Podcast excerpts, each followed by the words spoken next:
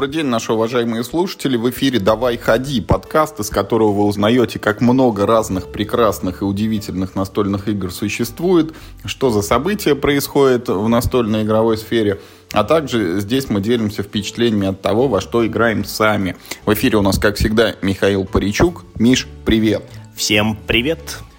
Сегодня мы решили сделать тематический эпизод – и в нем мы будем предаваться ностальгическим воспоминаниям. Мы с Мишей отправимся вот в собственное настольное игровое детство и будем рассказывать о тех настолочках, которые были для нас первым опытом вот в этой непонятной и неизведанной тогда сфере. Расскажем, во что мы играли, какие у нас были ощущения от этих игр. И вот э, фактически поделимся вот таким путем, как мы вообще вот попали в это хобби, да? Ну, или, может быть, тогда еще не знали, что такое хобби есть, но вот предпосылки уже какие-то были.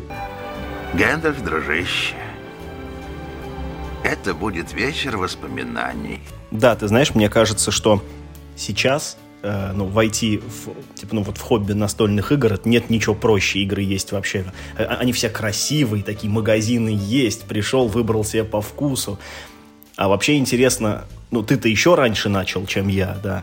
А, как вообще в то время, когда мы с тобой начинали вот этим всем увлекаться, как вообще можно было подсесть на настольные игры, потому что они были, ну, разные, как, мягко говоря. Да, э, вроде как сейчас игр много, и действительно, сейчас мы уже дошли до такой жизни, что э, каждая игрушечка тебя завлекает там какими-нибудь красивыми картинками, там вот этими пластиковыми фигурками там во всяких комбинациях и конфигурациях, и уже только глядя на компоненты, прям хочется их скорее схватить и начать ими играть, неважно даже по правилам или нет. Но вот э, раньше было принято говорить, раньше было лучше, да, но вот в этом конкретном случае раньше было по-другому. Ну, лучше уж точно не было. Поэтому посмотрим вот... Э... Ну что посмотрим, Миш, я вот тебе хочу рассказать, что, наверное, первой игрой, которую я могу более-менее вспомнить, будут, наверное, две или три игры. Потому что у меня на самом деле было все по классике. Вот знаешь, есть такая эта игра, которую по-английски называют Snakes and Ladders, да, змеи и лестницы, где перед тобой лежит квадратное поле, расчерченное, мне кажется, 10 на 10 клеток, ну вот прям вот 10 рядов по 10 клеток, на них нарисованы всякие там цирковые фиг... ну или это у меня были цирковые вот зверюшки, там обезьянки, я не знаю, где-то они сидят в клетке, где-то они лезут по канату, где-то они там по лестнице спускаются или опускаются, и все было очень просто. Ну, а ты не знаешь, что ли, откуда эта игра вообще взялась? Это древняя индийская игра, которая, а, она символизирует грехи и благие поступки, и вот типа, ну, то есть нужно, нужно ходить по этому полю, не совершать грехов, совершать Слушай, только благие поступки и в итоге дойти там до перерождения. У меня точно это было про цирк. Я вот сейчас осознал, что у меня там она была какого-то желтого фона, и там какие-то, похоже, действительно были обезьянки. И было все очень просто. Ты бросал кубик, вот что на нем выпало, ровно настолько клеточек ты двигал вперед свою фишку, и иногда ты радовался, потому что останавливался на клеточке, где-то там по лестнице идешь вверх и перепрыгиваешь, значит, несколько позиций. А иногда ты огорчался, потому что с этой клеточки там надо упасть, и, значит, это, ты вроде как откатывался назад. Это был вот такой вот, ну вот классический кинь-двинь, да, кинь-кубик, двинь фишку. И э, там всегда был напряженный, захватывающий финал, потому что по правилам вот ты побеждал только если ты зашел вот на клетку под номером 100, но зайти на нее можно было выкинув вот ровно столько, чтобы ты на ней останавливался. Потому что если условно ты стоишь в трех клеточках, а тебе выпало 4, то ты делаешь вот три шага, а потом еще на один отступаешь назад. И вот конце была всегда вот такая эпическая э, ситуация, вот когда все там вот набрасывали, набрасывали, набрасывали, пока кому-нибудь не повезет. И похожая у меня была игра, я не помню, как она называлась, но там было что-то про космос, хотя вот даже сейчас говорят, что космос не продается, а я в него играл даже в детстве. Мы там летели с Земли на Марс, и там вместо фишек были такие пластиковые ракетки, но суть была та же. Мы вот начинали как бы на цифре там а 0 или 1, и это было на Земле, и вот так вот наверх, потом как-то на орбите, и, значит, заканчивали на Марсе, тоже на какой-то там цифре. Вот я прям начинал с классики. Я еще не осознавал, что это настольные игры, но это для меня это просто были, знаешь, какие-то вот игрушки мои детские, которые лежали в коробке, я их на категории не делил. Ну, я понимал, наверное, что это не машинка, но как бы с одинаковым удовольствием играл во все это. Да, ровно то же самое. Конечно, начинал все с, э, с кинь-двинь и прочее. В моем детстве у нас с сестрой была такая коробка, которую наш отец, моряк, э, привез из загранки, короче. И там она была какая-то польская или что-то в этом роде, потому что буквы были похожи на русские, но не совсем русские. Русские слова из них не складывались, хотя вроде похожи.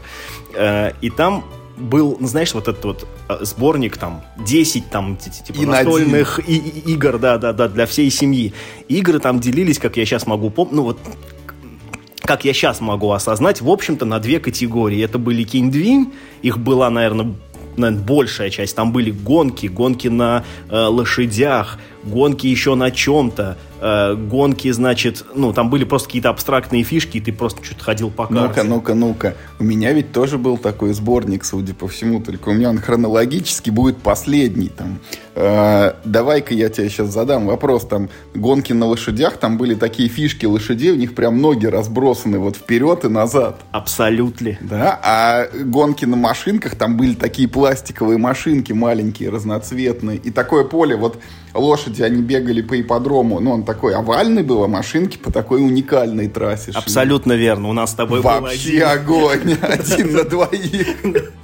Одинаковые книжки Слушай, в там, детстве читали. Там, там были еще вот эти такие классические абстракты, типа вот это вот мельница, где вот по квадратам Вот я как раз ходишь. хотел это сказать, да. А вторая половина игр, она представляла, э, в общем, вот эти э, супер классические игры, где вот этот такой вот крест, и нужно четыре свои фишки провести по всему кресту и потом завести в свой дом. Э, были какие-то там, э, типа, китайские шашки, такая вот эта шестиугольная звезда, и нужно было там и передвигать.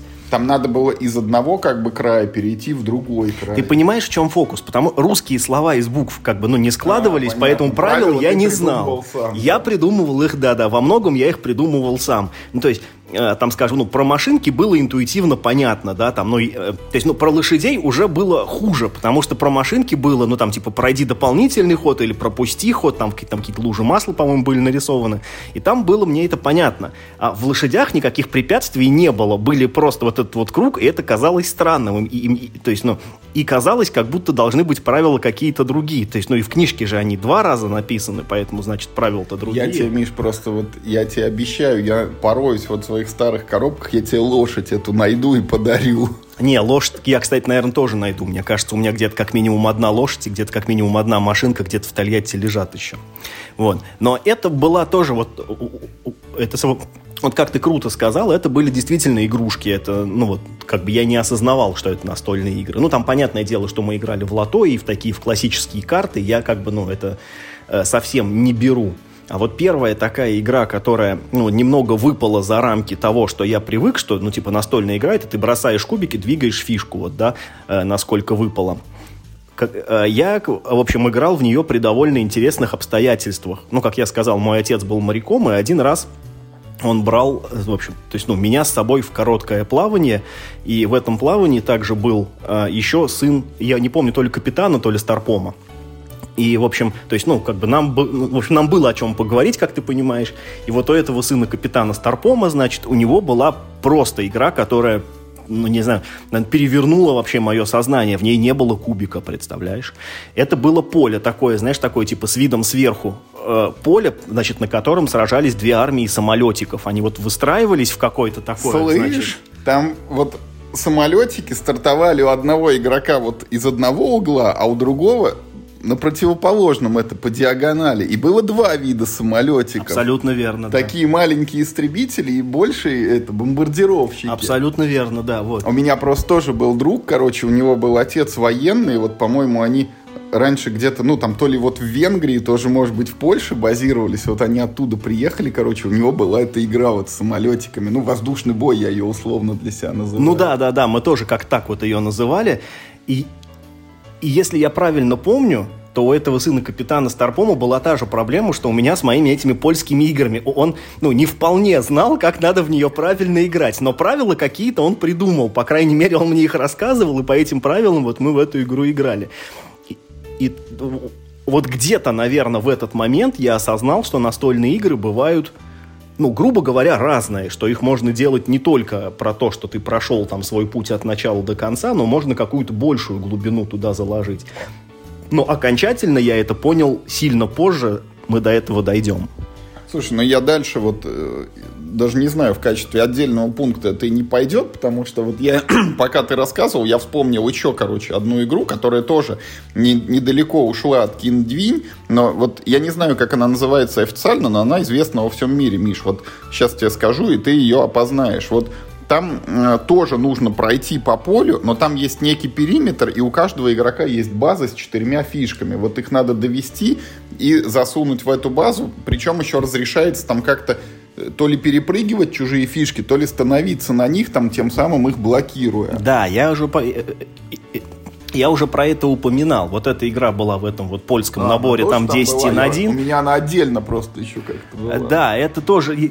Я не помню, какое название у нее, что-то типа Пахиси или как-то так, или типа Пачиси. Она сейчас везде продается, ее можно в Икее, мне кажется, деревянную копию купить. Да-да-да, там можно было сбивать чужие фишки, встав ровно на них. Ну ладно, тогда я ее сразу пропускаю и тоже расскажу, Миш, про игру, которую это э, одна из моих первых, и в ней тоже не было кубиков. Даже две, на самом деле, таких игры. Я вообще предлагаю, я думаю, что и тебе, и мне есть что рассказать, я предлагаю выбросить вот все банальные игры, которые все проходили, типа вот, ну, просто обычные ходилки, карты, домино и прочее. Не, Ясно, я про них не рассказываю. Было. Вот моя, короче, вторая игра, это был «Морской бой». И я прям помню, что я учился во втором классе, и вот на Новый год там Дед Мороз всем раздавал подарки.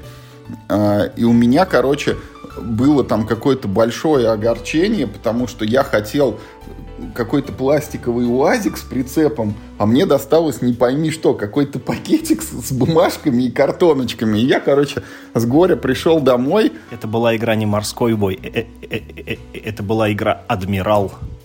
Да, это был пакетик с бумажечками и, короб... и, и этими самыми картоночками, и я хотел про нее рассказывать следующий. Это клон стратега, правильно? Я думаю, что ты, ты мой клон, что ли, потому что мы играли в одно и то же, оказывается. Нет, Миша, это был не клон стратега, и, и ты сейчас мне, может быть, расскажешь. Короче, вот смотри, какой это был морской бой. Во-первых, оказалось, что из этого пакетика раскладывается довольно большое поле. То есть, вот, ну, оно такое вот, как монополия, только шире еще, по-моему. И кораблики там были, короче, они были такие вот бумажные, знаешь, как на подставке склеивались. Да. А, они были разные в профиль, и для каждого корабля были свои правила. То есть я помню, там вот был М, это эскадренный миноносец, СКР, сторожевой корабль, подводная лодка. И это был не клон стратега, потому что для каждого корабля были свои правила, как он может кого убивать. Вот они ходили по сеткам, ну вот не по клеточкам как бы, а по вершинам вот этих клеток и могли по-разному друг друга убивать, как в шахматах. То есть кто-то там умел таранить только в бок, кто-то там мог нос в нос, там подлодка, я не знаю, могла только сзади. Был тральщик, который мог ставить мину, и тогда эта клетка становилась непроходима для противника, потому что если он на нее наступал, то типа сразу взрывался и погибал. И я сразу как-то эту игру не оценил, но потом она прям это у нас хорошо зашла. Я помню даже ее э, типа усовершенствовал, я брал вот эти кораблики и вот на эту подошву, которой они стоят на поле, я наклеивал изоленту, чтобы они так лучше скользили, как бы, э, ну, типа, плавали лучше. И вот этот морской бой был у меня, ну, вот, мы довольно долго и довольно часто в него играли. А, да, все-таки, видимо, это не та игра, потому что моя игра называлась... Погоди, погоди. Но, но дело в том, что морских боев у меня, бы, Миш, было два. Вот у меня был еще какой-то морской бой, причем он был судя по всему, даже вот не во втором классе, а раньше. Э, и вот его я помню плохо, но все, что от него осталось, там были такие миниатюрки кораблей, красные и синие. Прям вот они пластиковые были и в профиль разные. И вот у него я правил, к сожалению, не помню. У меня вот только кораблики эти где-то там остались. Остальное я все, видимо, там во дворе это у ребят на что-то выменял. Может быть, УАЗик пытался этот заполучить с прицепом.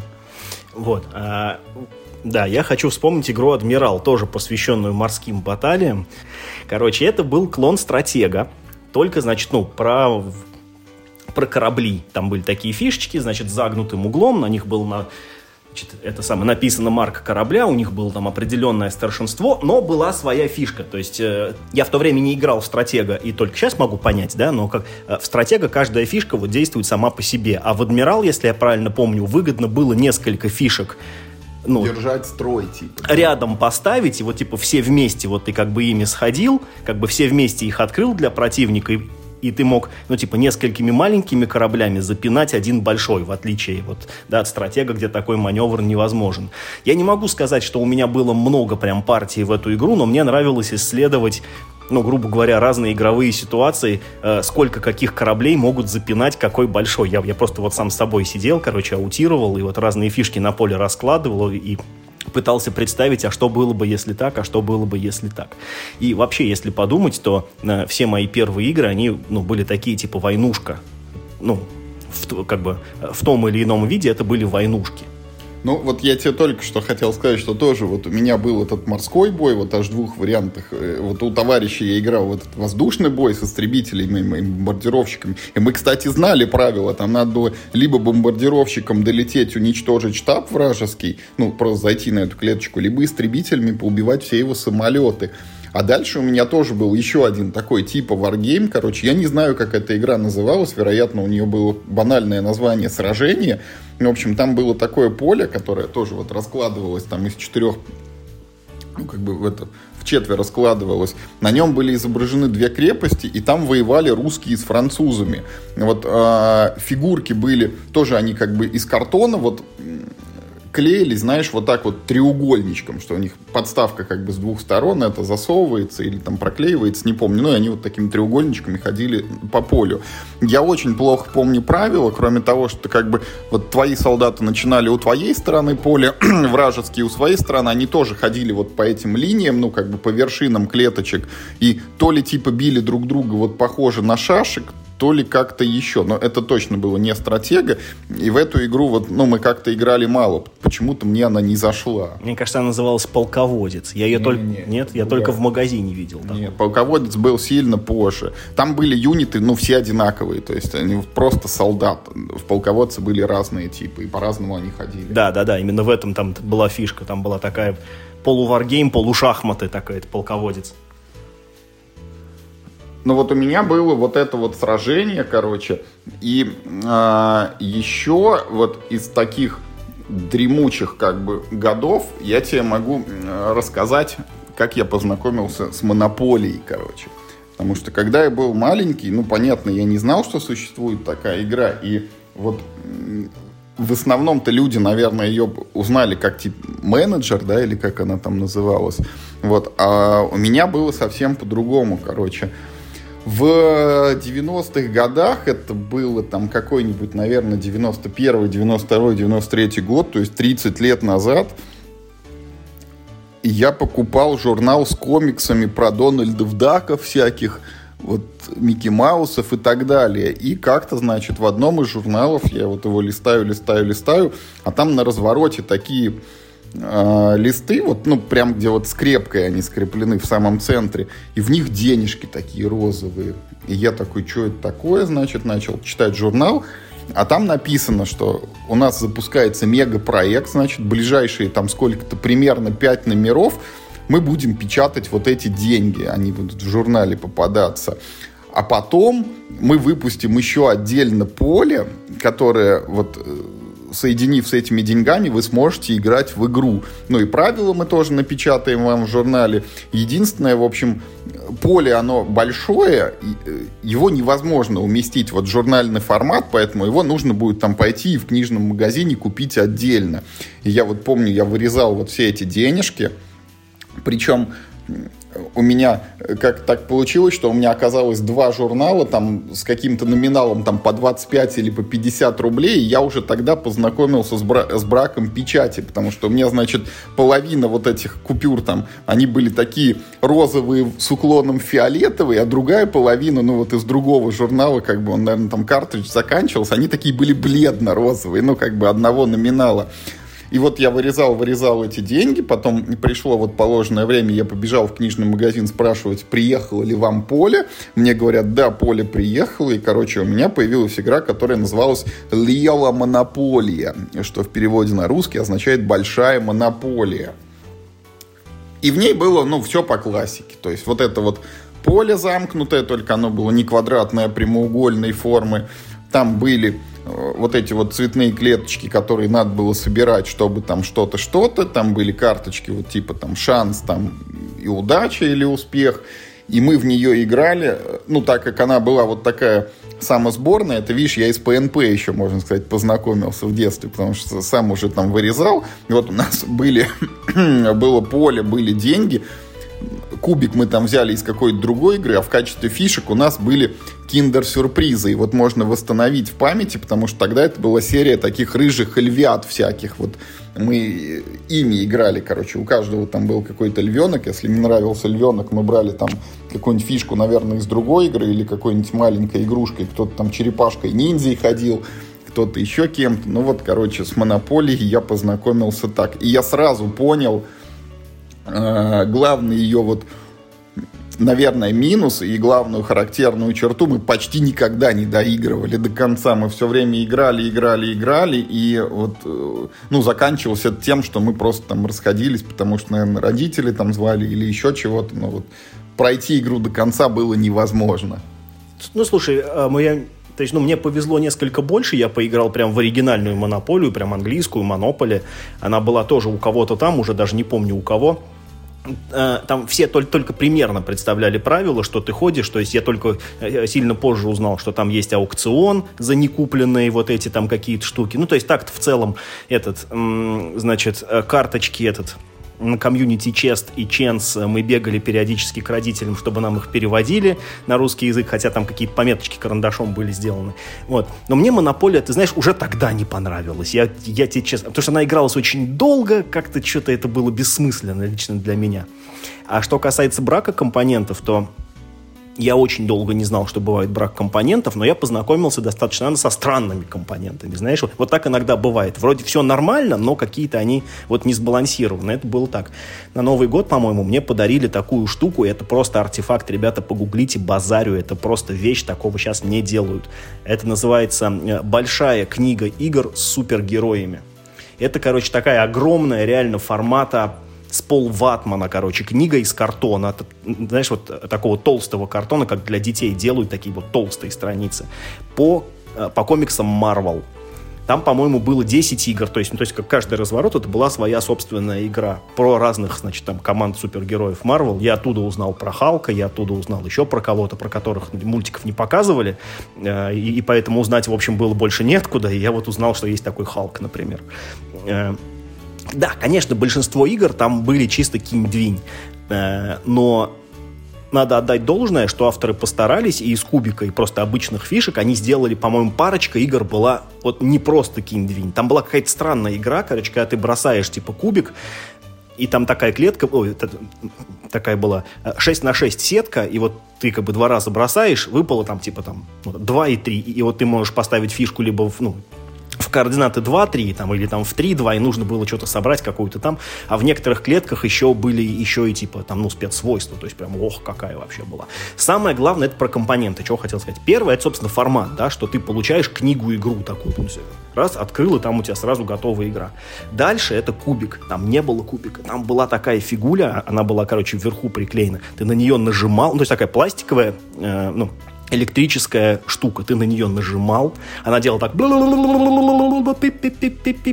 и выпадало значение от 1 до 6. Это был просто космос. Хотя мне кажется, что родители мои вешались от того, сколько раз я ее нажимала, она постоянно делала вот. А фишки были поганые. Они, то есть, такие крутые компоненты. А фишки были просто вот из тоненького-тоненького картона цветные кружочки фиговые абсолютно размером примерно, наверное, с рублевую монетку. Ну, прям вот из тоненького-тоненького-тоненького картончика. И мне было так жалко, что такая крутая игра и такие тупые фишки. Но ведь это же игра, ну, типа, ну, по Марвелу, почему там, ну, ну не были какие-нибудь, не знаю, там, ну, нарисован Человек-паук или еще кто-нибудь. Вот. Там как бы про игры разговаривать неинтересно, но э, я помню, что это меня потрясло. Знаешь, это вот как сейчас, э, я тогда на ту игру смотрел, как вот сейчас на кикстартеровские игры, что просто офигеть, короче, там типа миниатюры, все дела, а тут целая вот такая красочная игра, да еще и по известной вселенной. Я был просто влюблен в эту штуку. Слушай, когда ты начал рассказывать про вот эти бумажные фишки супергероев, у меня прям случился флешбэк, Миш. Я не знаю, к каким это играм относится, но я осознал, что в детстве мы вырезали и клеили кубики из бумаги. Я до сих пор помню раскройку. Я не помню, в каких играх мы их кидали, и помню, что у бумажного кубика в принципе есть проблема, что он кидается как бы плохо, он не катится, потому что вес у него отсутствует фактически. Но вот сам факт, что раскройку кубика я как бы хоть сейчас нарисую, могу снова вырезать его и склеить, вот тяжелое, видимо, детство было. Ну, короче, смотри, вот мы это самое, то есть, ну, в моей жизни мы подходим наконец-то к интересному. До этого все было фигня. А, в общем, мы подходим к 98-му или, может быть, к 99-му году, настолько точно я вспомнить не могу. А, но это был вот один из двух этих, короче, годов. Чем, погоди, можно я тогда расскажу еще про одну старую игру, а то ты уже в 98-м году, а я еще нет. Вот. А это ты еще в 80-х. Да, вот у меня у того же мальчика, у которого был вот этот воздушный бой с истребителями, бомбардировщиками, он откуда-то припер, тоже, наверное, из-за границы, вот игру, она, по-моему, называется «Шанс», где нужно совершить кругосветное путешествие, то есть еще до всяких этих Ticket to Ride 'ов, вот мы играли в чего-то похожее, и э, я плохо помню эту игру, там в ней нужно было как-то вот на карте мира нарисованы маршруты, ну там из какого города в какой ты можешь попасть. единственное, что вот в памяти у меня держится, там можно было полететь на самолете, и при этом нужно было так вот как монетку подбрасывать такой большой синий жетон, и он там падал, вот одна была хорошая сторона, а другая, я не знаю, то ли ты вообще не улетел, то ли, может быть, улетел там, приземлился не туда. Но, в общем, вот это была тоже такая игра, которая, она была одной из ранних, но э, показывала, что вот ходить фишкой можно, ну, вот тоже не только по кубику, а как-то, короче, иначе. Все, можно в 98 Да, давай 98-й. Ну, 98-й, 99-й, я говорю, что-то около того. В общем, я вам дам э, эту такую Я, картину. правда, снова потом вернусь в прошлое, но ничего, давай. Значит, картина. Это, значит, лето. Школа кончилась. И я проводил лето, играя в игру Warcraft 2. Он только недавно тогда вышел, я играл в Warcraft 2. Э, при этом я слушал Мумитроль, у которой тогда тоже вышел первый альбом «Морская». Эти две вещи я прекрасно между собой совмещал. Прекрасно проводил время. Мне ужасно нравилась игра, хотя ну, для тогдашнего меня она была крайне сложная. Но там еще был редактор, и можно было рисовать карты, расставлять человечков. Ну, в общем, это, это была сказка. Я все лето играл в Warcraft 2. И вот, а день рождения у меня в конце лета. Значит, э, ближе к моему дню рождения мы поехали в какой-то большой магазин, где был большой магазин игрушек. Он был практически единственный у нас в городе, ну, ну, ну именно такой, такого размера. Как. Э, и там я увидел э, в стеклянной витрине разложенную настольную игру. Я просто поехал головой тогда, потому что это была игра от компании Технолог, как я позже узнал, называлась она «Император». Это была первая, собственно говоря, вот, вот эта итерация игры Император. Что она... В общем, что я увидел на полке? Я увидел... Warcraft! Warcraft 2 просто настольная версия поля, такое же яркое, там тоже елочки нарисованы, какие-то глиняные там эти карьеры, короче, там какая-то река, солдатики, пушки, замки, которые строятся вот из таких вот кусочков из отдельных, их так натыкиваешь, и получается замки. Карточки с магией. Ну, то есть просто, я просто, боже мой, существует эта игра в настольном варианте. Я даже не представлял, что можно перенести вот этот, ну, типа, Warcraft 2 в настольный, как, короче, мир. Я запарил, мне кажется, родителей, и мне в итоге ее купили. Ну, наверное, она по тем временам стоила ну, типа, ну, вряд ли дешево, я точно не знаю. Мне подарили ее на день рождения, что говорит о том, что, скорее всего, это была, ну, ну типа, ну, не очень дешевая вещь. Эм, я ее получил, значит, в свои руки, и это была просто бомба, потому что это была реально прям стратегия, где нужно было ходить э, своими, значит, э, чуваками в рудники, носить из них э, золото, прям так же, как в Варкрафте. Вот это, это, вот сейчас я понимаю, что это полная тупость, потому что зачем носить? Но это же, типа, ты как бы тратишь свой ход на то, чтобы просто ходить в рудник и оттуда носить золото. Но в то время было важно, что это точь-в-точь, как Warcraft 2. Там мужички ходят, короче, и золото носят. И тут мужички тоже ходят в рудник и носят золото. А, значит, надо было воевать, э, строить свои замки, исследовать э, магию. Э, мне то, что мне не нравилось, как бы сразу, вот я начал сразу делать хоум-рул для этой игры что магия покупалась случайным образом. То есть там была, короче, колода, значит, с магией, ты брал случайную карточку. То есть ты платил довольно много денег, если я правильно помню, 600 рублей, короче, и, и ты брал за 600 рублей случайную карточку. Там могло быть что-то хорошее, могла быть полная чушь, и ты просто, ну, на ветер выкинул 600 рублей. А это надо 6 раз сходить до рудника, блин, одним человечком запаришься, елки-палки, ходить. Э, э, что в ней было еще странно, так, это то, э, что как бы, ну, вот у тебя на поле было в начале два человечка, можно было построить до восьми. Э, твой ход, вот э, сколько клеточек мог каждый из них пройти, он определялся так. Э, ты бросал два, ну так скажем, D4, хотя это был не D4, это была такая, такая вертушечка, на которой были 1, 2, 3, 4, она там падала какой-то стороной, да, вот. В общем, ты бросал 2 D4, и вот, и, и вот сколько выпало, столько вот ты всеми как бы суммарно можешь пойти. Тоже было странно, но мне как бы это было привычно, потому что ну, я, я, я как думал, типа, ну, во всех же играх ты бросаешь кубик и ходишь, ну, и тут надо тоже бросать и ходить. Вот. И, короче, и, и это была просто вообще моя больная... И, ну, я, я был болен этой игрой, серьезно. Я для нее рисовал сценарии, потому что в Варкрафте же были сценарии, ты же миссии проходил. Я даже рисовал сценарии за синеньких человечков и за красненьких, потому что, ну, понятно, что если я играю за синеньких, я должен в этой миссии победить, а красненькие, значит, должны проиграть. Значит, у меня должны быть ну, там какие-то условия стартовые, чтобы я победил. Ну, так-то они одинаковые. И, короче, вот начиная, значит, с игры «Император», я понял, короче, про настолки сразу все, что, э, что они могут быть про все, что угодно, что в них могут быть какие угодно механики, что даже стрельба из пушки, она может быть выполнена, ну вот не как, ну ты типа бумажечкой типа там стреляешь там, да, и попал, не попал, а по правилам, понимаешь, то есть я, я понял, что все процессы в настолках э, их можно формализовать, короче, по правилам. И поэтому, когда через несколько лет ко мне попала в руки игра «Император 2», я был ей страшно разочарован, потому что это было примерно то же самое, но в ней стрельба была, ну, Физическая. Да, да, физическая, реальная стрельба. Это было так тупо, потому что там было три оружия. Там была катапульта, пушка и баллиста и только из пушки можно было нормально стрелять. Попасть во что-нибудь из катапульта или из баллисты было просто невозможно. Это было тупо, хотя это были тоже, ну, ну, типа, как бы классные вещи. Они просто должны были быть для разного. Я даже тогда это понимал, что они должны быть, блин, для разного. И, короче, я вот этой игрой Император 1 я болел очень долгое время. Вообще с этой игрой, типа, ну вот в мою жизнь попала компания Технолог, потому что потом у них появилась э, серия битвы фэнтези, и там я узнал следующее, что у разных человечков могут быть разные параметры. Там были армлисты, и у каждого была своя, ну, вот, э, свой э, набор движений, атаки и прочее. Я понял, что человечки тоже могут стрелять не только пушка, которая стреляет, но ведь у моих человечков тоже в руках есть пушки, они, значит, тоже могут стрелять. Короче, это было просто невероятно крутая игра. Я даже пытался имплементировать битвы фэнтези в Император. Получалось, в принципе, неплохо, потому что, ну, как бы там простые правила, тут простые правила. Их, в общем-то, объединять было очень даже легко. И начиная с этого, значит, э, момента и ну, почти до конца школы я прям оставался верным фанатом компании Технолог. У меня была масса их игр, я про некоторые там, ну, потом еще вспомню. О, я ведь тоже играл, Миш, какого-то императора, но это было уже после моего знакомства с колонизаторами и после «Сумерек Империи», поэтому, ну вот на фоне уже таких игр он мне не очень зашел.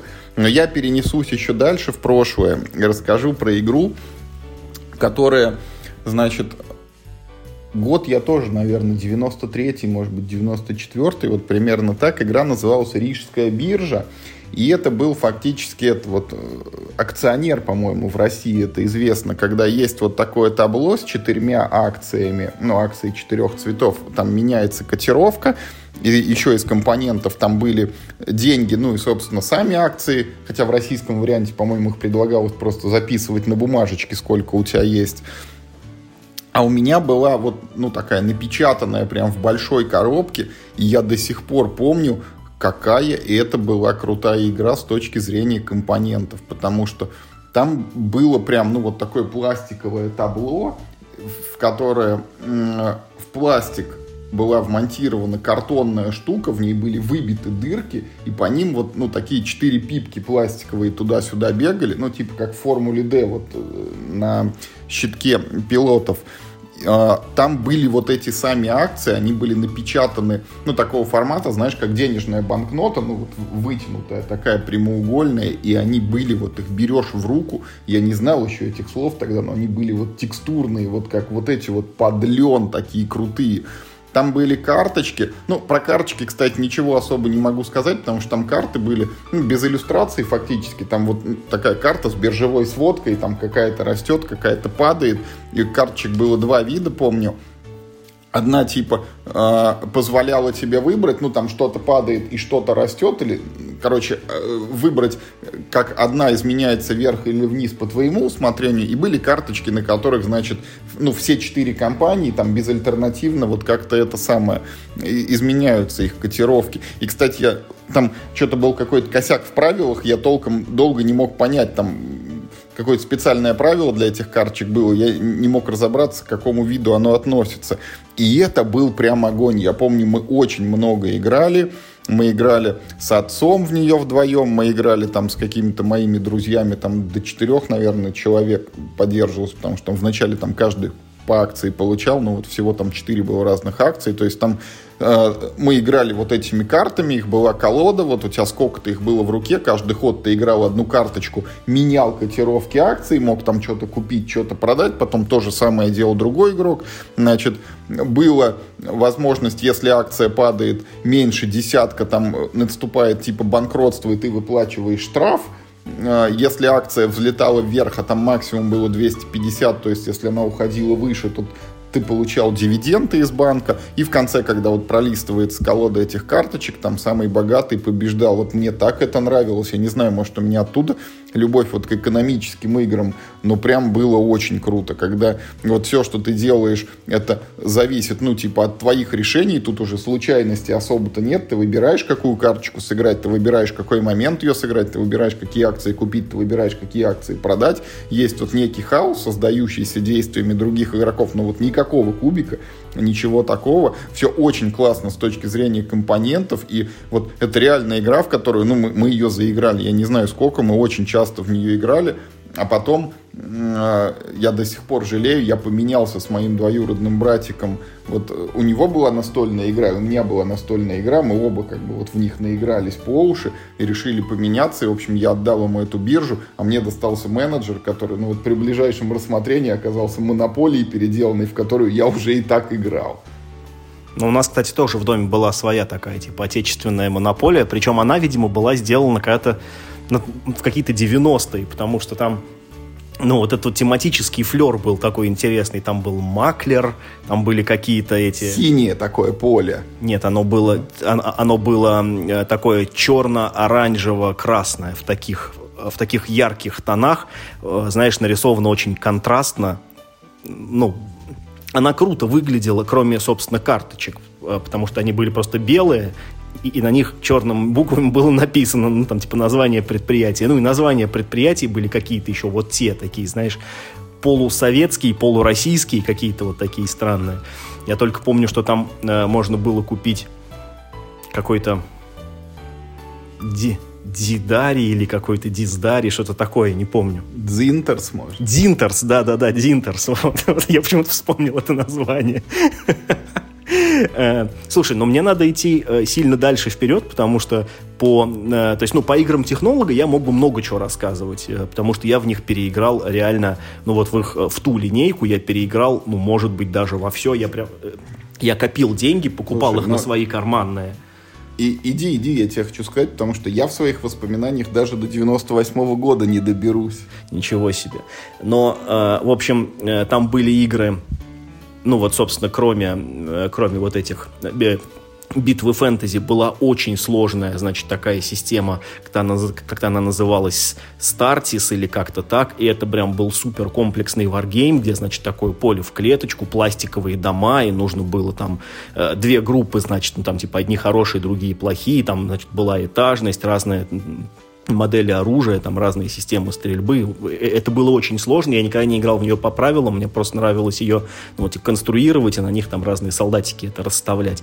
Э, значит, э, боевые роботы, которые, значит, тоже были такими первыми моими более или менее серьезными варгеймами, особенно боевые роботы 2, где там даже как в, ну извините, пожалуйста, как в Battletech был, была тоже там типа передняя, значит, арка стрельбы, там типа боковые и прочее, там даже такое было. Ну, что-то в этом роде, конечно, не так детально, но типа такое. Но я хочу вспомнить другую игру, которая, это мой первый Dungeon Crawler, он назывался «Тайны темного владыки». Да, это он, это он. Это, короче, это была просто офигенная игра, тоже от компании «Технолог», где ты играл за приключенцев, спускающихся в какой-то там древнего, значит, этого какого-то мага, который то ли уже умер, то ли еще нет.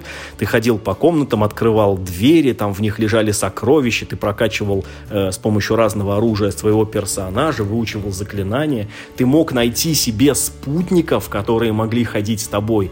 Это были четыре гнома, значит, с разным оружием. Ты мог найти каких-то там демонов, которые там тоже были заточены, и они тоже начинали автоматически ходить по полю, как-то там, значит, это вам мешать цель игры была найти какой-то ключ от одной из двух дверей. То есть там были две двери, короче, на поле, через которые можно было выйти из всего этого дела. И что интересно, вся игра была, ну, такая средневековая и про магию, а двери были ну, типа, футуристические. Там одна, значит, дверь была такая синяя, с таким сейфовым, короче, замком, а другая была, по-моему, зеленая, с такой, ну, типа, прям э, с компьютерной панелькой. И это это создавало какой-то, знаешь, ну, какой-то такой флер интересный. Типа, блин, почему именно эти две двери, вот, да, ну, типа, с которых ты можешь выйти, почему именно они такие вот, ну, современные. «Тайны темного владыки» была очень круто оформлена.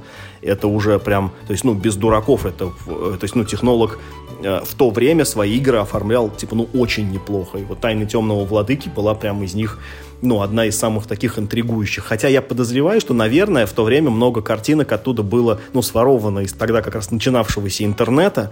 Я думаю, что там не только был оригинальный арт, потому что некоторые картинки смотрелись, ну, немного по-другому, чем все остальные. Хотя все было как бы, ну, красивое, но было видно, что чуть-чуть это все-таки немножко другое. Вот.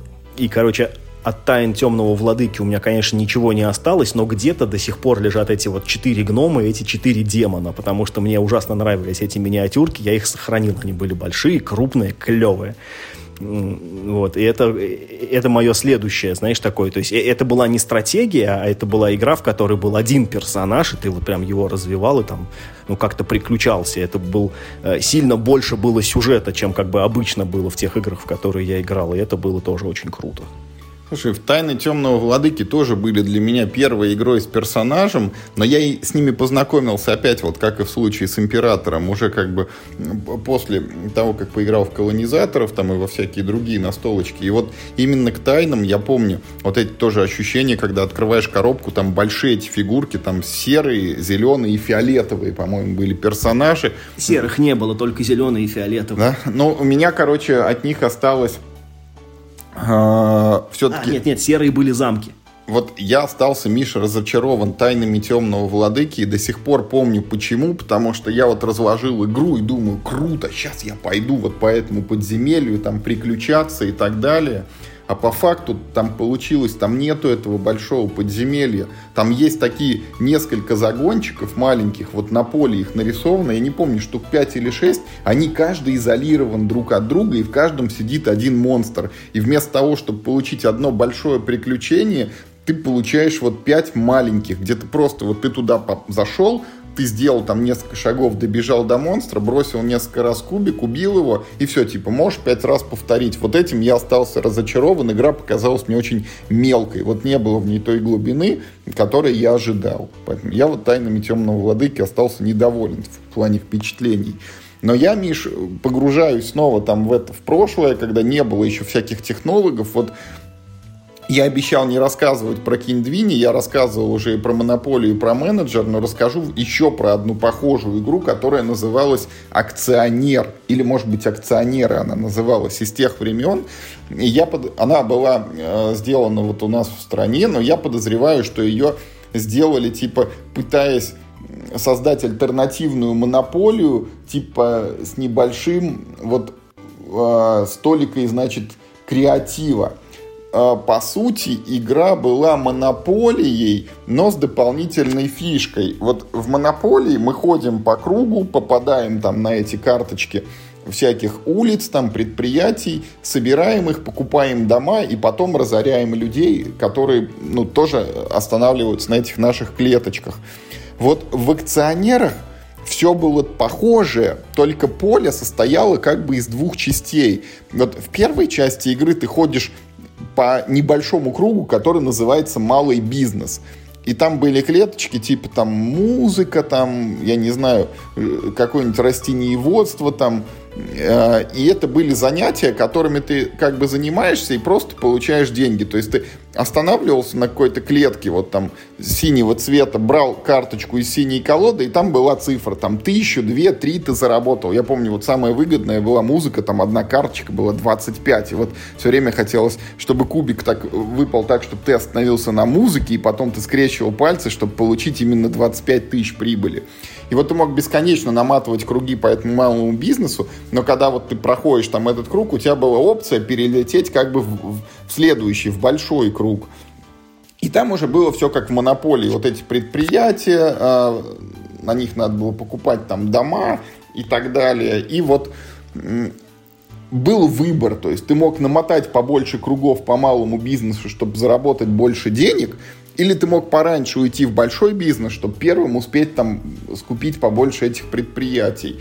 И вот в эту игру мы тоже почему-то она нам так нравилась. Вот всем почему-то было очень приятно получать деньги просто так вот в этом малом бизнесе, ничего не делая.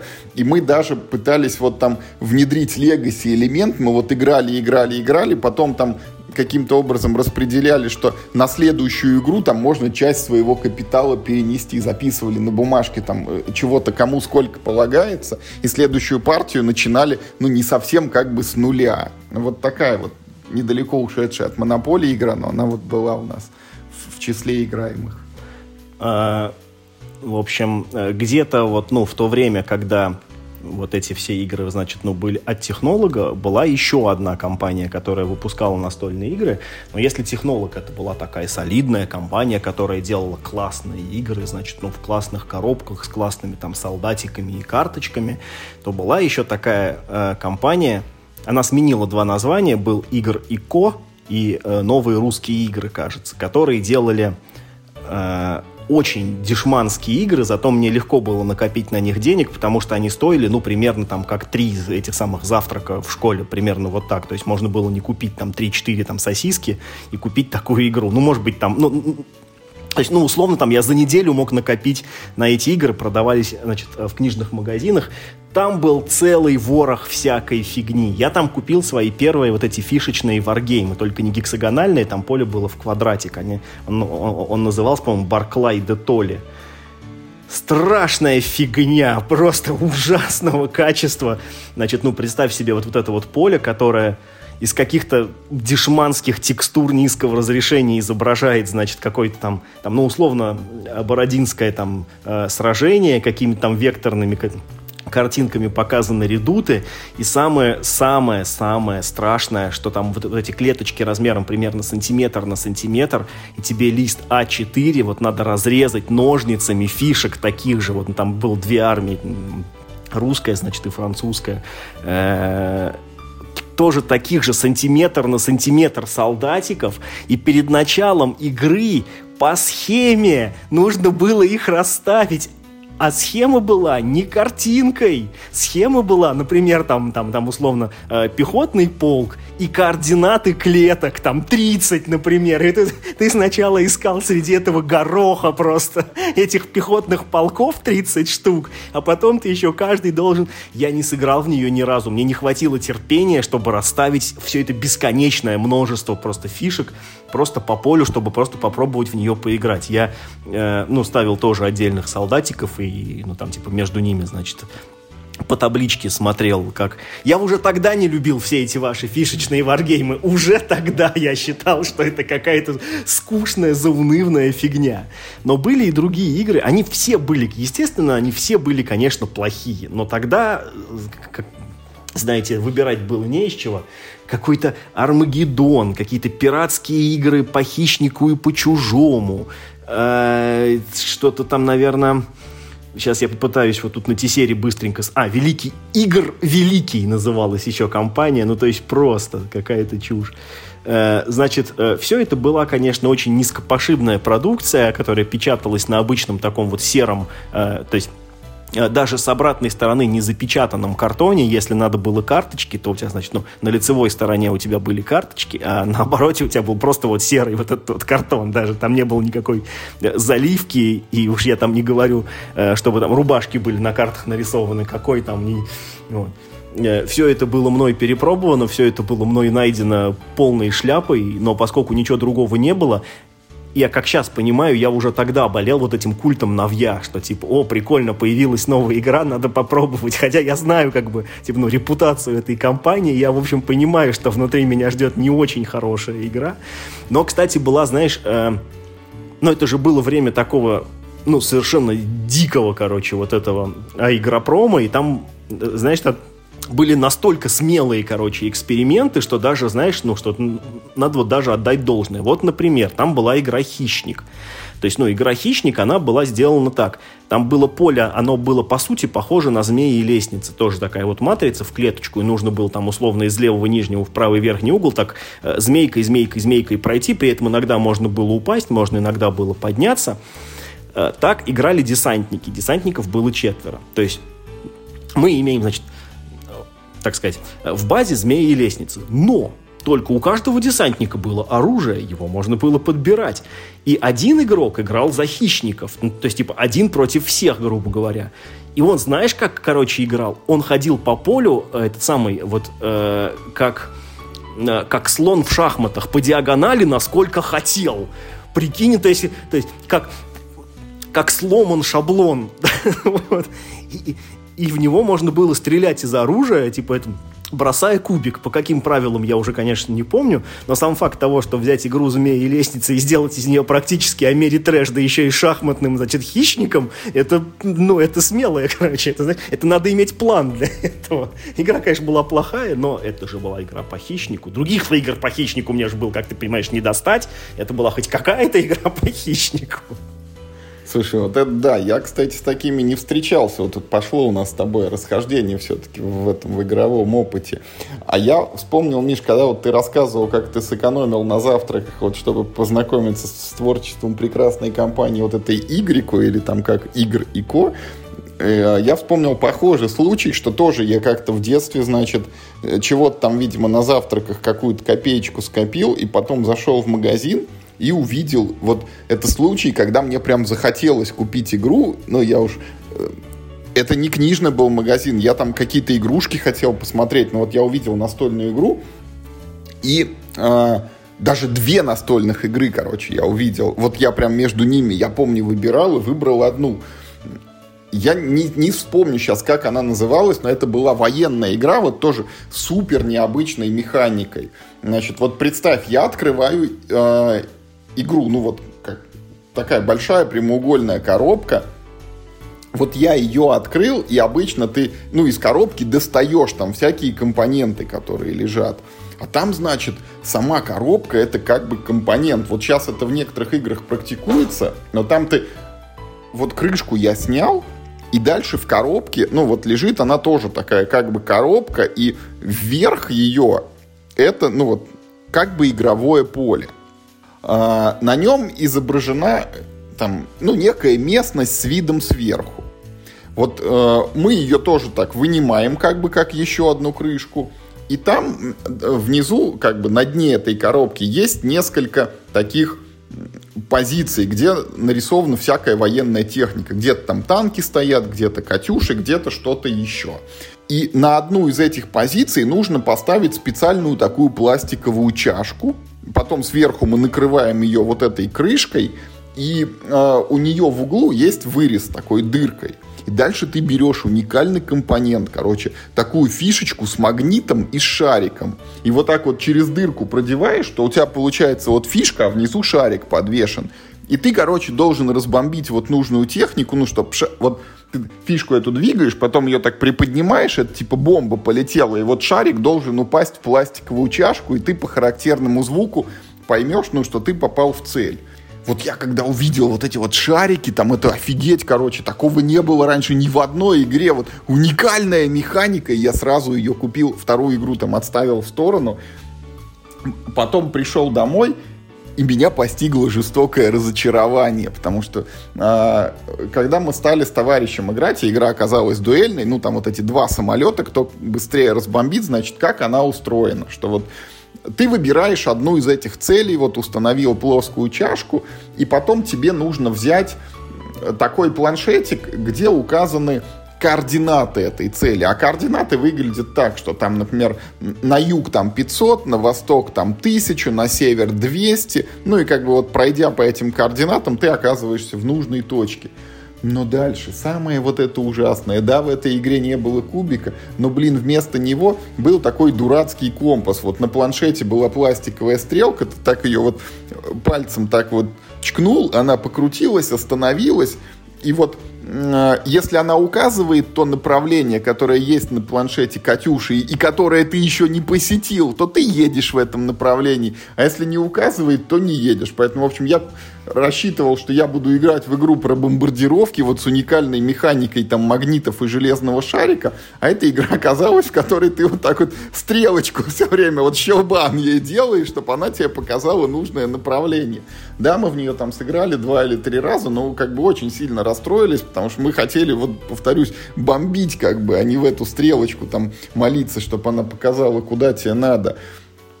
И э, а потом я вспомнил, от какой игры я отказался ради нее. Вот э, я отложил в магазине в сторону, и потом уже там через какое-то время, когда снова экономил на завтраках, я побежал снова в тот магазин. Второй игры уже не было в продаже, там была всего одна коробка, ее уже купили. Это была игра «Дипломатия», вот это вот. Э, только она называлась там «Тайная дипломатия», это, видимо, была какая-то русская тоже версия, и я очень расстраивался, что вот я ее не купил, потому что про дипломатию я потом почитал, я узнал, что там нет вообще никаких кубиков, там играют вот между собой игроки, вот эти интриги, они там пишут на записочках свои ходы, потом там переговариваются, открываются, вот фишки двигаются по полю, кто-то кого-то убивает, кто-то кого-то предает, там обманывает и так далее, но потом я уже понял, что вот ну не купил я ее тогда и фиг с ним, потому что в той дипломатии фишки были, Миш, вот еще хуже, чем в твоем этом Марвеле.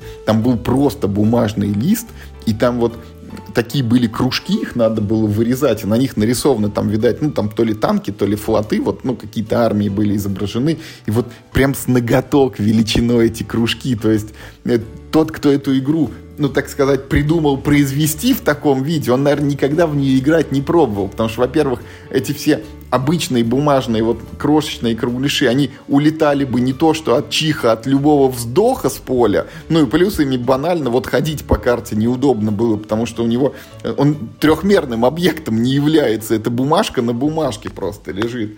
Ну, в общем, вот таким образом я э, обманулся в своих ожиданиях относительно бомбардировок и не поиграл в дипломатию. И с тех пор вообще никогда в нее так и не играл.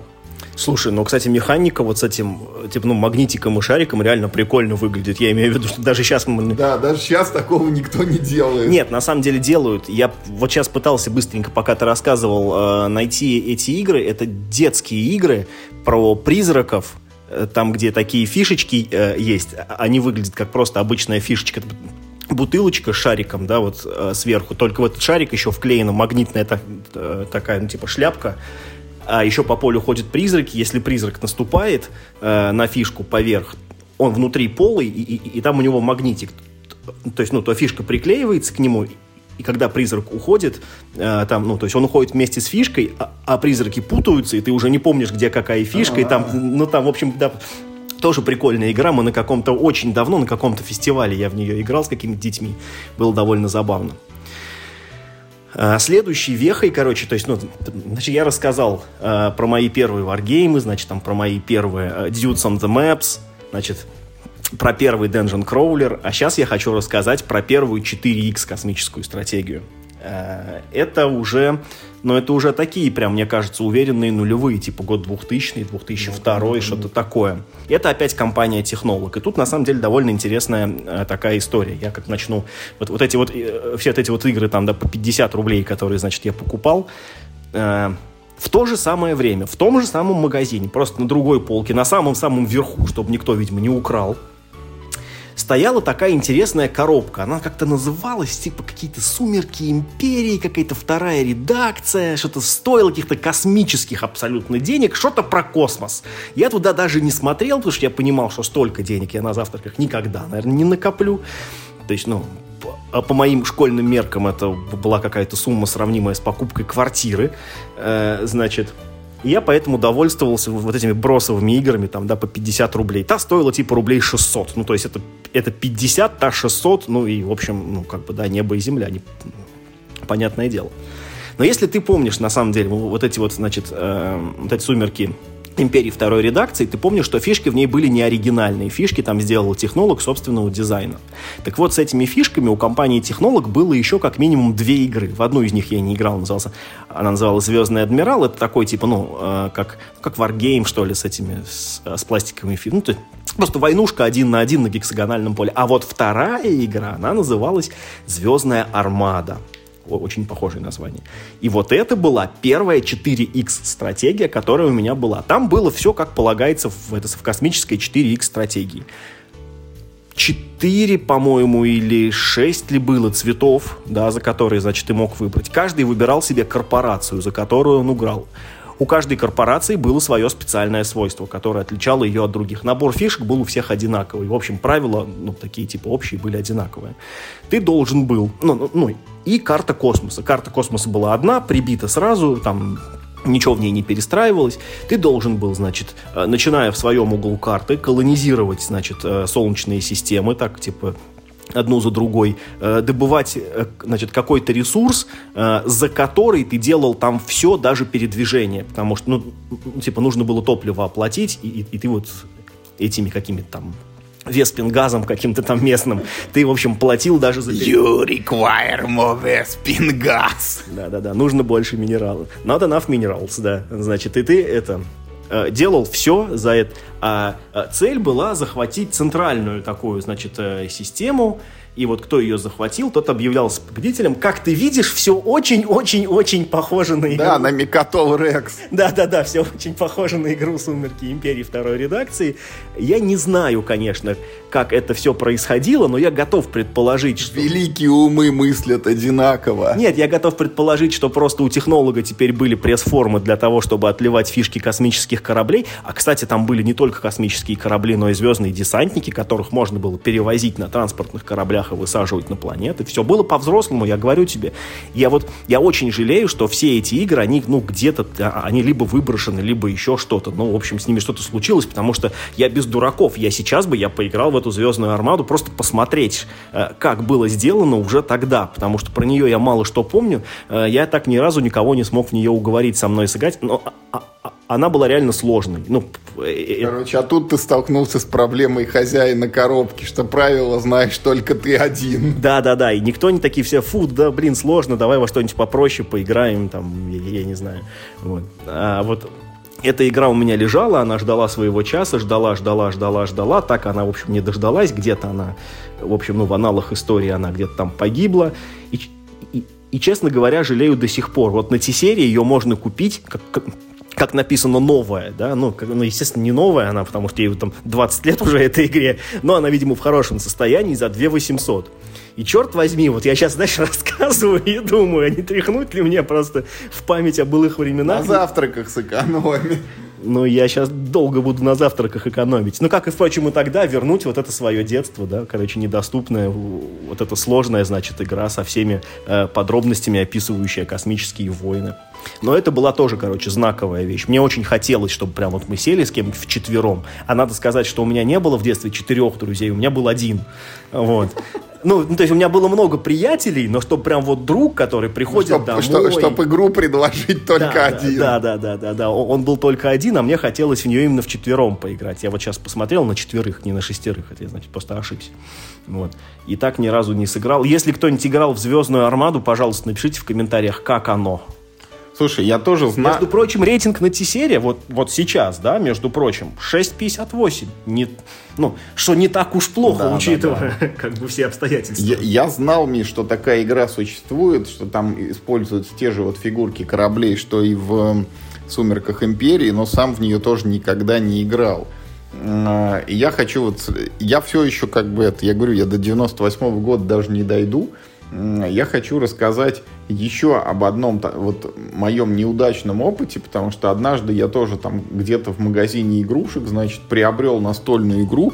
Э, Вот это я, видать, уже был постарше, потому что я помню хорошо, она называлась «Цена риска», и на обложке был изображен такой пещерный человек с факелом в руке, и там в правилах было вот какие-то воодушевляющие строки, значит, о том, что вот они там пещерные люди ходили добывать этот огонь, там не боясь ничего, потому что без него им, значит, не жилось. И игра представляла собой, в общем, такую интересную штуку. Вот в нем э, в коробке было, в общем, поле, и еще было несколько листов э, с такими как бы фрагментами поля, которые пришлось вырезать. Вот это вот после вот монополии с деньгами там из комикса, вот это был второй на моей практике случай, когда, значит, перед тем, как сыграть в игру, я что-то должен там вырезать. И вот я, значит, их вырезаю, вырезаю, вырезаю, а потом э, читаю правила дальше, и там мне сказано, что вот у вас на поле, ну вот в некоторых местах нарисованы как бы фрагменты этого игрового поля, вот вы теперь на них наклейте такие же, как вы вырезали. И я так, чего, типа, ну они же там уже нарисованы, зачем наклеивать поверх? Ну, как бы ладно, там правило есть правило, окей, наклеил каким-то клеем ПВА, таким бумажным, белым еще. А, а потом мне, значит, говорят, что вот вы там начинаете вот в этом углу своим пещерным человеком и должны будете ходить по этому полю, по которому формируется лабиринт, и каждый ход он изменяется. А для того, чтобы он изменялся, там вот, ну, представь себе вот поле, как вот шахматная доска, там вот через одну клеточку наклеены как бы вот эти вот фрагменты поля, они как бы прибиты, а между ними ряды можно смещать, таким образом изменяя конфигурацию лабиринта. Там каждая клеточка, это, ну, такой кусочек, там где-то есть стены, где-то проходы и так далее. И вот это был, ну, просто ад, Миш, потому что предполагается, что ты рукой как бы подвинул, этот ряд поехал, но он нифига не ехал. Он зацеплялся за эти наклеенные куски, которые я сам туда приклеил. В общем, я проклял все и не смог сыграть в эту игру ни разу. И только потом, много лет спустя, когда уже я вот осознанно был в этом хобби, я увидел игру «Сумасшедший лабиринт», «Amazing лабиринт». Я понял, что это был просто пиратский клон ее, и это был, ну, не доклон, потому что в этом сумасшедшем лабиринте там эти фрагменты поля прибиты, они, извините меня, несколько миллиметров в высоту, такие из плотного картона, и они образуют, ну, нормальные такие условия, чтобы между ними ряды таких же клеточек могли ездить туда-сюда. А в моем детстве они не ездили. И вот ценой риска я очень был расстроен. Ну, кстати, Миш, я тебя вот опять сейчас перебью еще глубже в прошлое э, спускаюсь, потому что пока я рассказывал, вот как мы сдвигали эти клеточки, я вспомнил, что у меня была игра, вот она в интернете, она известна как Run. Мне кажется, это Румыния или Болгария, производитель. Вот вспомни, ты ее видел точно. Это э, игра, где ты на поле выкладываешь квадратные фрагменты по принципу домино а-ля Каркасон, только там изображены такие пожарные бобры, которые тянут шланг, и тебе вот надо, чтобы он продолжался, продолжался, продолжался. Ты, по-моему, как пасьянс их складываешь, чтобы он вот от старта дошел до финиша. Вот в нее мы тоже прям играли, играли, играли, было очень весело. Я знаю про игру Run, да. Э, Что-то что я где-то ее видел. Знаешь, что я сейчас узнал, пока ты рассказывал? Я вот все читал про эту звездную армаду. Я еще пока не уверен, но, судя по всему, ее сделал Алексей Калинин. Да, так что... Небезызвестный автор, да, который тоже ну, в принципе, мог бы попасть, но, к сожалению, это его знаменитая игра «Князья», э, я в нее играл, когда я уже четко понял, что это да, будет реально мое хобби. Уже. Да, да, да. А, вот а ты знаешь, на самом деле, вот то есть, ну, в моей истории становления э, настольщиком не хватает только вот такого последнего кирпича, вот э, той последней игры, после которой я точно понял, что это офигенное хобби, и что дальше я буду больше и больше, ну, типа и лучше. То есть я вот там всякое пробовал, во всякое погружался. Ну, то есть мы уже перешагнули 2000 год в моих воспоминаниях. Значит, я сейчас скажу, в какой год мы сейчас перенесемся. Это очень легко посчитать. Второй курс моего, значит, второй курс моего обучения где-то 2005 год. Может быть, 2006, потому что не помню, в каком семестре. Ну, в общем, где-то так. 2005-2006. Я купил игру «Колонизаторы». Она по тем временам стоила э, типа несколько... Да, да. а вышло как? Э, в общем, э, мы пошли. Нам почему-то пришло в голову, что, ну, там, типа, каким-нибудь вечером, э, ну, надо вот, ну, не просто с друзьями э, собраться, а надо поиграть в настольную игру. А у меня что-то никакой не было. Ну, то есть я, я, видимо, рассказывал, может быть, там про какие-то свои старые, которые остались у родителей э, дома. А у меня дома что-то ничего не было. И мы такие, пошли купим какую-нибудь игру. И что-то ходили, ходили, ходили, ходили. И тут, значит, эти колонизаторы, что-то туда-сюда, что-то довольно дорого, ну давай купим. В общем, мы купили в складчину эту игру, мы пришли домой, начали играть. Это была пятница. В общем, мы не выходили из дома до воскресенья. Мы только ходили купить еды. Мы играли раз за разом в колонизаторы. Постоянно. Три дня. Ну, ну как бы, ну, два с половиной дня мы играли в колонизаторы. Все постоянно оставались у меня, спали на кухне там где-то, там еще где, там, где могли, чтобы как можно больше играть в колонизаторов. Когда кто-то, а нас было, по-моему, ну, то ли трое изначально, то ли четверо, когда мы остались вдвоем, а там же не было правил на двоих, мы продолжили играть вдвоем не по правилам. Настолько это было круто, настолько это было интересно. У меня больше такого experience 'а не было. Ну, то есть, да, мне многие игры нравились, но это была вот та самая первая любовь, после которой я осознал, что это ну, это просто величие. Там все было, короче, уже хорошо, там уже все было по-взрослому, были хорошие компоненты, были хорошие фишки, импортные кубики. Они, кстати, сильно отличались от кубиков отечественных. Они были более тяжелые, более такие звонкие, их, их очень было приятно бросать. И это как-то сразу тот, э, то есть, ну, тоже чувствовалось. Кстати, в то время, вот я с, э, я же, получается, видел вообще все издания колонизаторов, начиная с первого и заканчивая там самый последний. Я должен сказать, что чем дальше, тем пластик, вот, типа, ну, фишек городов и дорог становится хуже. В первом издании был гораздо лучше пластик. Нет, вру, это было второе издание. Потому что первое издание комплектовалось фишками от технолога, не похожими на фирменные космосовские фишки. А во втором издании уже вполне себе были фишки, ну, такие импортные космосы, и они были из гораздо лучшего пластика, чем сейчас. Они были тяжелее, они были... Ну, лучше пластик был, что говорить. И, короче, вот, значит, ну, начиная с колонизаторов, я уже могу назвать себя все. Короче, я с тех пор, я заядлый настольщик, я читаю новости. Ну, в общем, короче, это уже все. Слушай, колонизаторы, конечно, это тоже та игра, в которой, с которой я вот э, погрузился в хобби, но я до нее не дойду, и я, наверное, про последнюю расскажу сейчас это, и хватит уже на сегодня, потому что час мы перевалили. Ты рассказывал, как ты знакомился вот там с варгеймами, вот с ролевками и так далее. Я сейчас расскажу, как я познакомился с соло-играми, что тоже было глубокое детство. Я читал какую-то книгу, возможно, это была математические задачи Мартина Гарднера, и там рассказывалось, значит, э, как некий математик Джон Конвей придумал игру в жизнь. Ну, сейчас вот, если так посмотреть, это, ну, очень странная игра, потому что в нее во-первых, выиграть невозможно, там, ну, бесконечный процесс. Во-вторых, там решений не нужно принимать. Там все, что ты делаешь, это обслуживаешь просто игру. А суть ее была в том, что вот есть э, некое поле в бесконечную клеточку, и ты вот некоторые клеточки закрашиваешь, как бы они заняты, в них живут фишки. И дальше ты делаешь ходы. А ход заключается в том, что вот глядя на текущую конфигурацию, ты, значит, смотришь, что э, если рядом с какой-то клеточкой есть ровно, по-моему, три фишки, то там появляется новая фишка она рожается. Если там 4 или больше, то это перенаселение, и фишка умирает. Если один, то тоже там как бы от одиночества она умирает. Если две, по-моему, фишки, то она, ну вот, живет, это стабильная конструкция. И это был такой бесконечный пассианс, когда ты вот насыпал какие-то эти фишки, И дальше вот начинаешь смотреть, что с ними происходит. Кто умер, кто родился, кто умер, кто родился. И через N ходов у тебя получается ну, совершенно другая конфигурация. И вот в эту игру было бы логично играть на бумажке с клеточкой, но мне рисовать все время не хотелось, что-то и стирать. И я сперва пробовал просто в песочнице, там что-то на песке я чертил вот эти клеточки и там какие-то камушки выкладывал, но это было не очень. А потом я еще играл дома, у меня был какой-то ковер в клеточку, и я вот шашки на нем там расставлял и шахматы, чтобы вот изображать эти фигурки.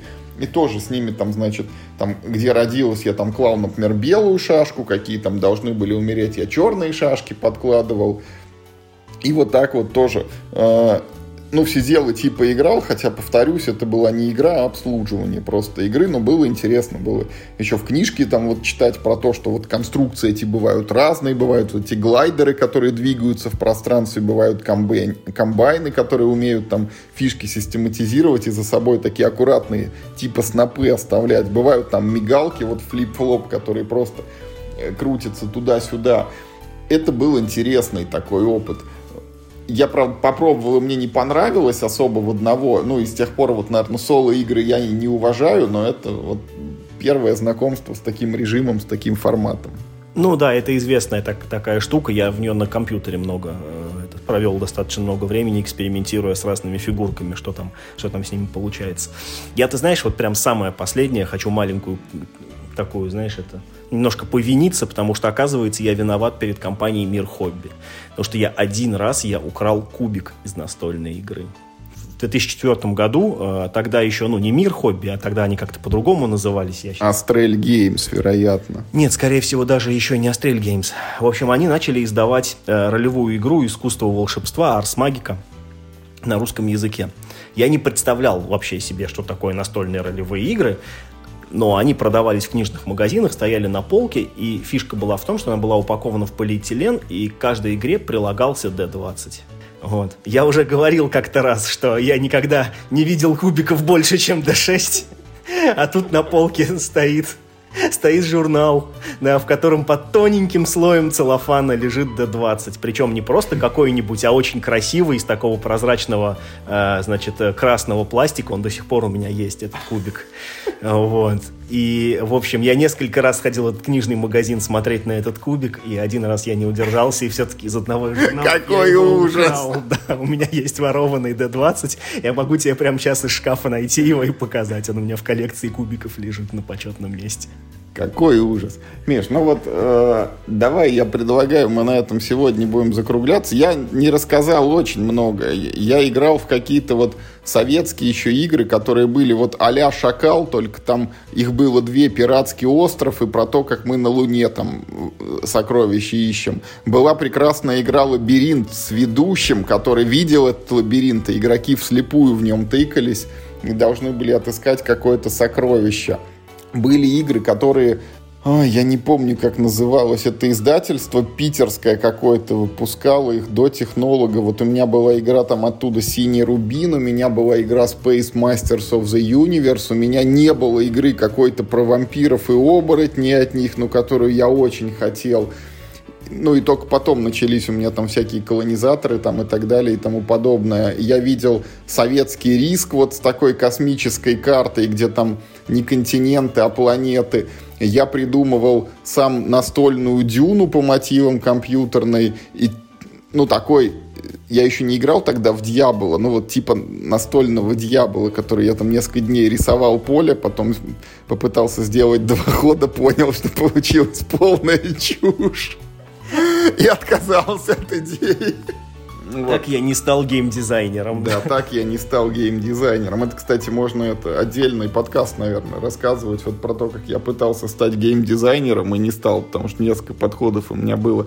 Но, в общем, вот э, то, о чем рассказывал я, это все-таки было глубокое детство, когда я, ну, не акцентировал специально на настольных играх. Я все-таки рассматривал их вот как один из вариантов игрушек, ну и там мы могли э, с, с удовольствием там с друзьями, я не знаю, запускать воздушного змея, играть в какие-то машинки, вот там или фигурками черепашек ниндзя, ну а потом просто там прерывались и садились за какую-то настольную игру. Это все было примерно одинаково интересно. И только вот потом, уже сильно потом, я как-то подсел на это хобби. Ну и вот я все время вспоминаю, как э, когда-то, когда-то на Board Game Geek я э, видел там на форуме такую тему, там какой-то неизвестный мне пользователь, не помню из какой страны, вот он пишет ну, на английском языке, что типа вот сегодня мне исполнилось 40, и я все еще играю. И вот я иногда, э, я тогда про себя думал, неужели типа и со мной такое будет, что мне будет 40, а я все еще играю, а сейчас мне кажется, что когда-нибудь будет 60, ну и, и вот все будет точно так же. Как ни крути, это хобби, ну как бы от него ну, я, я думаю, как от любого другого хобби, что если ты уж в него попал, то из него очень трудно э, выйти. Даже когда, вот, ну, особенно сейчас, так сказать, когда мы повзрослели, да, и проблема стала там, ну, не в деньгах, а во времени, э, все равно хочется узнавать, что выходит. И хотя уже ты, ты, в общем-то, уже приелось тебе это все, и, в общем-то, уже, типа, ну, вкус выработался какой-то определенный. Ты знаешь, что большую половину игр точно я буду пропускать, даже мне даже уже неинтересно смотреть. Все равно как-то хочется смотреть, что происходит. Поэтому, да, наверное, это ну, не так уж просто э, будет избавиться. Э, прикольно было вспомнить все эти старые, короче, э, старые игры, и даже в некоторые из них мне даже, может, захотелось переиграть вот сейчас, просто на свежую голову посмотреть, что мне так сильно нравилось тогда. Это я тебя как-нибудь усажу за «Ночной дозор», который тоже из первой половины нулевых, и у нас все-таки уже почти, наверное, полгода финикийцы вот типа в очереди стоят, мы их никак не разложим. Финикийцы вообще надо, это же Мартин Уоллес, это же первая игра Мартина Уоллеса на русском языке.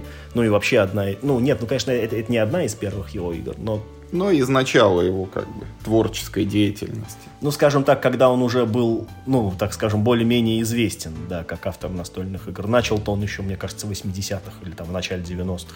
Ну, уважаемые слушатели, пишите нам в комментариях, во что в глубоком детстве играли вы. Может быть, кто-то из вас опознал вот эти разные виды морских боев, о которых мы рассказывали. Кто-нибудь играл в воздушный бой. Наверняка кто-то знакомился с настолочками вот по звезде Африки, которая обошла стороной там и меня, и Мишу. И, ну, были всякие другие игры, и там советские, не советские а, Пишите про них, рассказывайте про них. Если кто-то играл в то же самое, что и мы, тоже делитесь своими впечатлениями. Вот нам интересно будет сравнить, кто во что играл и там и 10, и 20, и может быть 30, а то и больше лет назад. Играйте только в хорошие игры. И главное, не болейте.